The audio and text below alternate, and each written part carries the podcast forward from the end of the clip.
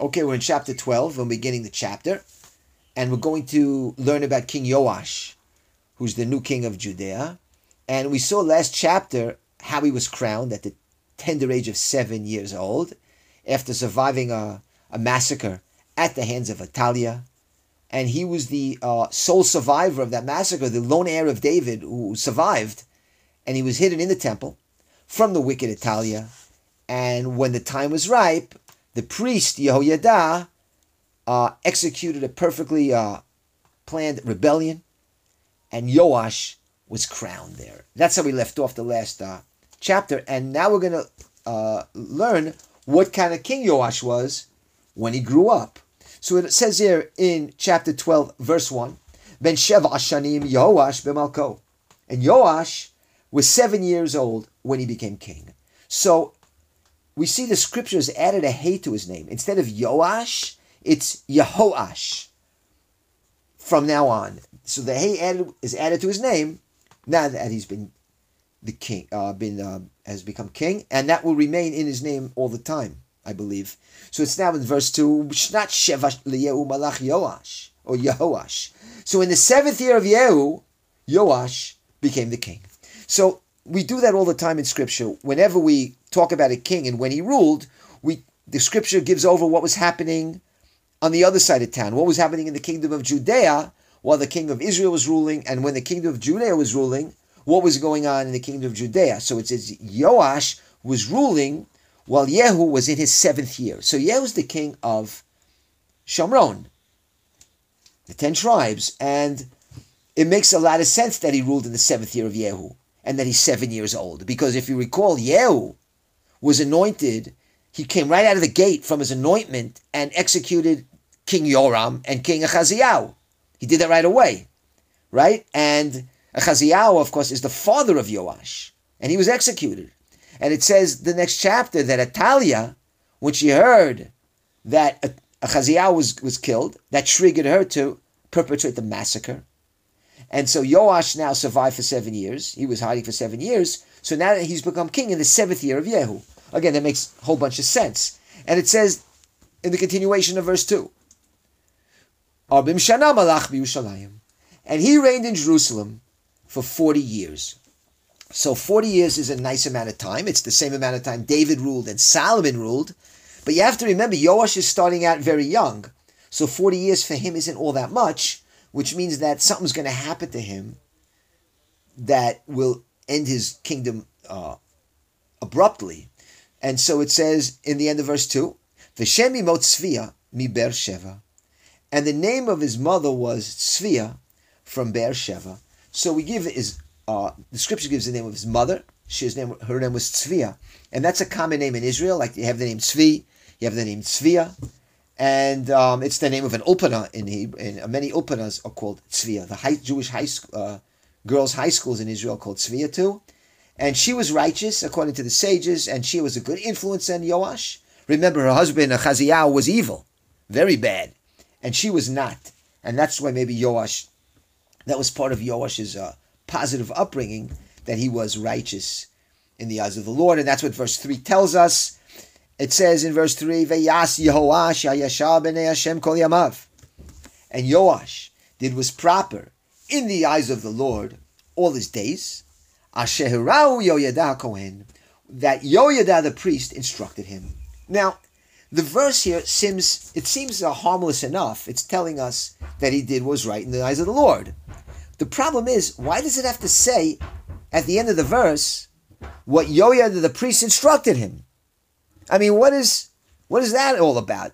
We understand that Yoya the priest took him under his wing. Obviously, when you're ruling at seven years old, you're going to have to have a mentor and who's better than Yehoiada the priest to be his mentor. But why does the word? It seems like the verse is also making contingent that he was proper, he did proper, and Yehoiada the priest instructed him. So what's happening here, and the sages teach us, is that as long as Yehoiada the priest was instructing him, then he was doing proper in the eyes of the Lord. But when Yehoiada the priest wasn't around anymore, then Yoash wasn't doing so hot. And that's really going to be borne out in Chronicles. We're going to see that clear in Chronicles that Yoash was doing fine as long as Yoyada the priest was around instructing him.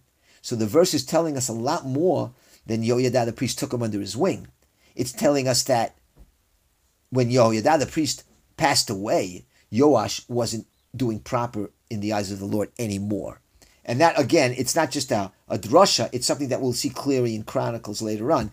But um, the problem with that, what I just said though, is it says he did proper, Yoash did proper, all of his days. Kol Yamav, all of his days. So if it was only during the time that Yoyada was instructing him, why would it say all of his days? So the so the Abarbanel says, because it's not talking about all of Yoash's days, we're talking about all of Yehoyada's days. That is, all of Yoyada's days, then Yoash was doing proper in the eyes of the Lord. That is, Kol Yamav is going on Yoyada, and it's not going on Yoash. Okay, so let's now look at verse 4. Rakabamot losaru. So, however, so rak means it comes to exclude that, yeah, he was righteous, except for what? Habamot losaru. He did not remove the bamot, which are the altars. He did not remove the altars. So, what altars are we talking about? We're not talking about, God forbid, altars for idol worshipping. No. We're talking about altars that they sacrificed to Hashem. As the verse continues, the people were uh, mizabchim umikatrim, umikatrim. They were slaughtering, they were burning incense, incense, and they were slaughtering and sacrifices on the high places. Again, the high places were to Hashem, but the problem was, and why is it said, however? That means something, it's something bad, because they weren't supposed to be doing that. Once the temple was built, Hashem did not want us anymore using these bamot, these private uh, altars that we had on our rooftops, the Jews had in their backyards, on their private premises, because they were allowed to have that before the temple was built. But once the temple was built, Hashem wanted us to all come to Jerusalem to sacrifice. And therefore, uh, the people apparently had a big problem shaking the habit of these bamot. And they remained in their psyche. And the kings of Israel were not able to remove them of their habit. Okay, now verse 5. Vayomer Yoash. And Yoash said to the Kohanim, Kol kesef HaKadoshim, all of the holy things, Asher Yuval Beit Hashem kesef over, that is brought over to the house of the money who passes. Uh, in a minute, we're going to see what we're talking about here. And then it says, Ish kesef nafshot arko, and all the money, which is the value of the people, that he vows, and all the money, kol kesef ish, all the money that comes upon a man's heart, lavi beit Hashem, to bring to the temple. So before we go on here, so we don't get confused anymore, what's happening here is Yoash wants to renovate the temple. Bedek Abayit. So he's talking about the different revenues that flowed into the temple. And he's saying all these monies he wants to be allocated for the renovation of the temple. So he divides it up. Let's look at it again, verse 5. Kol kesef kodushim asher yuva beit Hashem kesef over. That is the money that's brought to the house of the Lord of anyone who passes the numbering. And what we're talking about here from the words, we know we're talking about the machzita shekel. That is, the people used to bring a machzita shekel to, to the temple. That's the money that everybody brought the same amount. And that's what it says in um, Pashat Kitisa. Yitnu kol over pkudim, machzita shekel.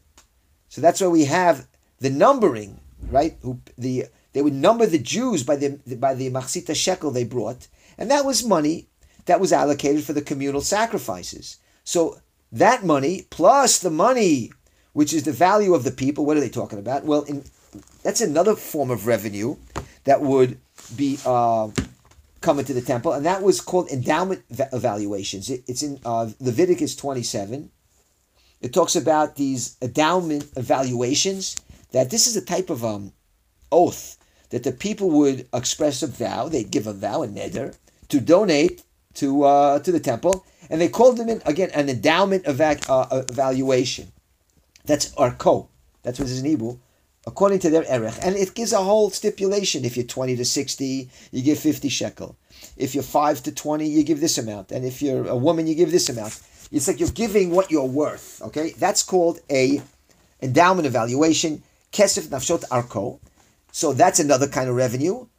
And the other one, in the end of verse 5, is called Kesef Lev Ish. And that's just a voluntary uh, truma. Uh, any kind of voluntary uh, donation you want to give. It not, not it doesn't have to be machzita shekel. It could be just whatever comes from your heart. All that money, what are you going to do with it? And now it says in verse 6, this is what we're going to do with all that revenue. The priests are going to take it. Ish me'et markaro, each one from his acquaintance, that is, the priest is going to take this donation. Vehem yechasku et bedek abayit.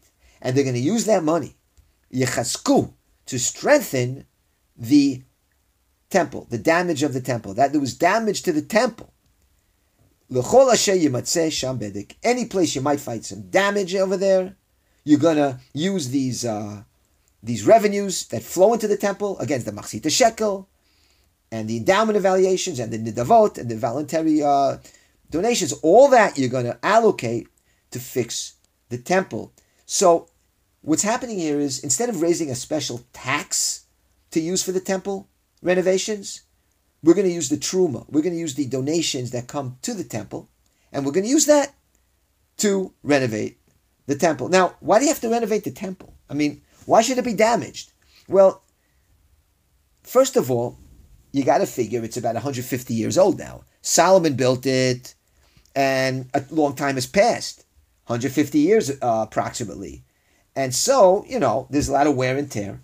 So maybe you got to fix it. But more likely is that you got to remember who's been ruling Judea for the last couple generations. You have Yoram, Chaziyahu, and Atalia, three bad kings. And we know that there was a lot of idol worship going on in their time. We saw the Baal worship being destroyed after uh, Atalia was assassinated, executed. They had to wipe out the Baal, right? I mean, there was a whole kind of idol worship going on in Jerusalem.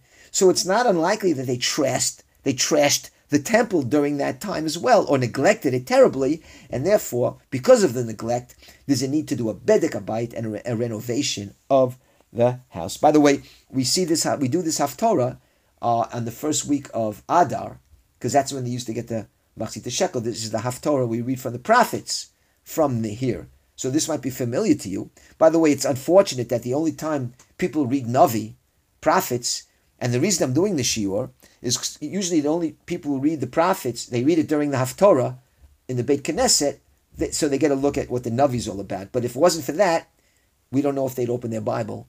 Except, you know, the Christians, they do open the Bible, but Jews don't do that enough. And that's one of the reasons I'm doing the shiur. Okay, so now it says now in verse 8, Vayikra melech Yoash. And, wait, I'm in verse 7, I'm sorry, verse 7. We're in verse 7. And it was in the 23rd year of King Yoash, the priest did not strengthen the damages of the house. Now, that's strange. We just said that they were supposed to do it. Why didn't they do it? It says in the 23rd year of Yoash. So now we see he's older now. He's in his 23rd year. He's not a kid anymore. He's going to be exactly, we know how exactly old he is. If he ruled at seven, and he's in his 23rd year, that means he's um, 30. Okay? So, he's, it says the priest did not strengthen the damages of the house. What are they corrupt? That they what they pocketed the money? God forbid. What happened was, according to um, this pshat, the Rav Steinsaltz brings this down, that there was just a problem in the um, management of the money. Uh, the renovations uh, weren't being done efficiently. It wasn't managed properly, and that's why it says that they did not strengthen the damages. They, they didn't succeed in doing it. It's not they didn't want to do it. It just wasn't done. So what happens in verse 8? Vayikra melech Yoash Yoyada Kohen. And Yoash summoned Yoyada the priest, Vilakonim, and then the priests. He summoned the priests as well. Vayomer and he said to them, Madua inchem mechaskim et bedek. Why are you not repairing the damage of the house? Don't take money from your acquaintances anymore. Just use it for the damages of the house. So what's going on? What is this um, uh, advice here or this this instruction that Yoash is saying. Why is he saying you're not repairing the damages of the house? So the Radak says that um, it's kind of a machloket what's going on. According to Rashi, it says it's that um, you just don't repair it anymore from your own money. That's what he's saying. Take no money. That is, don't do it with your own money. Do it with the money I told you to do it with. But according to the Radak, uh, that the, the priests were waiting for the money to accumulate, and they didn't want to take, you know, use they didn't want to take it out of their own pockets. And Yoash suspected them of taking money for themselves and neglecting to fill their part of the agreement. So according to Yoash, he's I'm sorry, according to the Radak, Yoash is calling them out for not stealing the money, but not using it for the Bedek Abayit. They're using it for the usual Trumot and Masrot, for the regular donations to the temple. In any case, something's going wrong, okay? Something's going wrong. It's not working out. And what I want to point out, though, is that notice in verse 8, it says, he called to Yehoiada. And then he kind of chews him out. You know, he chews out Yehoiada and the Kohen. Now, you got to be careful to chew out Yehoiada. You owe a lot to Yehoiada, the Kohen. Don't show him up in front of everybody. You, you owe your life to Yehoiada. Yehoiada did that rebellion to save you and make you king and took you under your wing. And now you're 30 years old and you're bossing him around, showing him up. And maybe, maybe we see a little bit of what's going to happen later on. We know again that Yoash will go off the derech. He's not. He's going to stray from the proper path. In Chronicles, we're going to see that. Okay, in Chronicles, we're going to see that Yoash goes off the path, and maybe here we see kind of the tip of the iceberg that he's scolding the priest or the Kohanim, and he's doing it in front of the priest, and that's just maybe just not right. And um, we'll see now what happens. Uh, what happens with the Bedek Habayit, with the renovations of the house in our next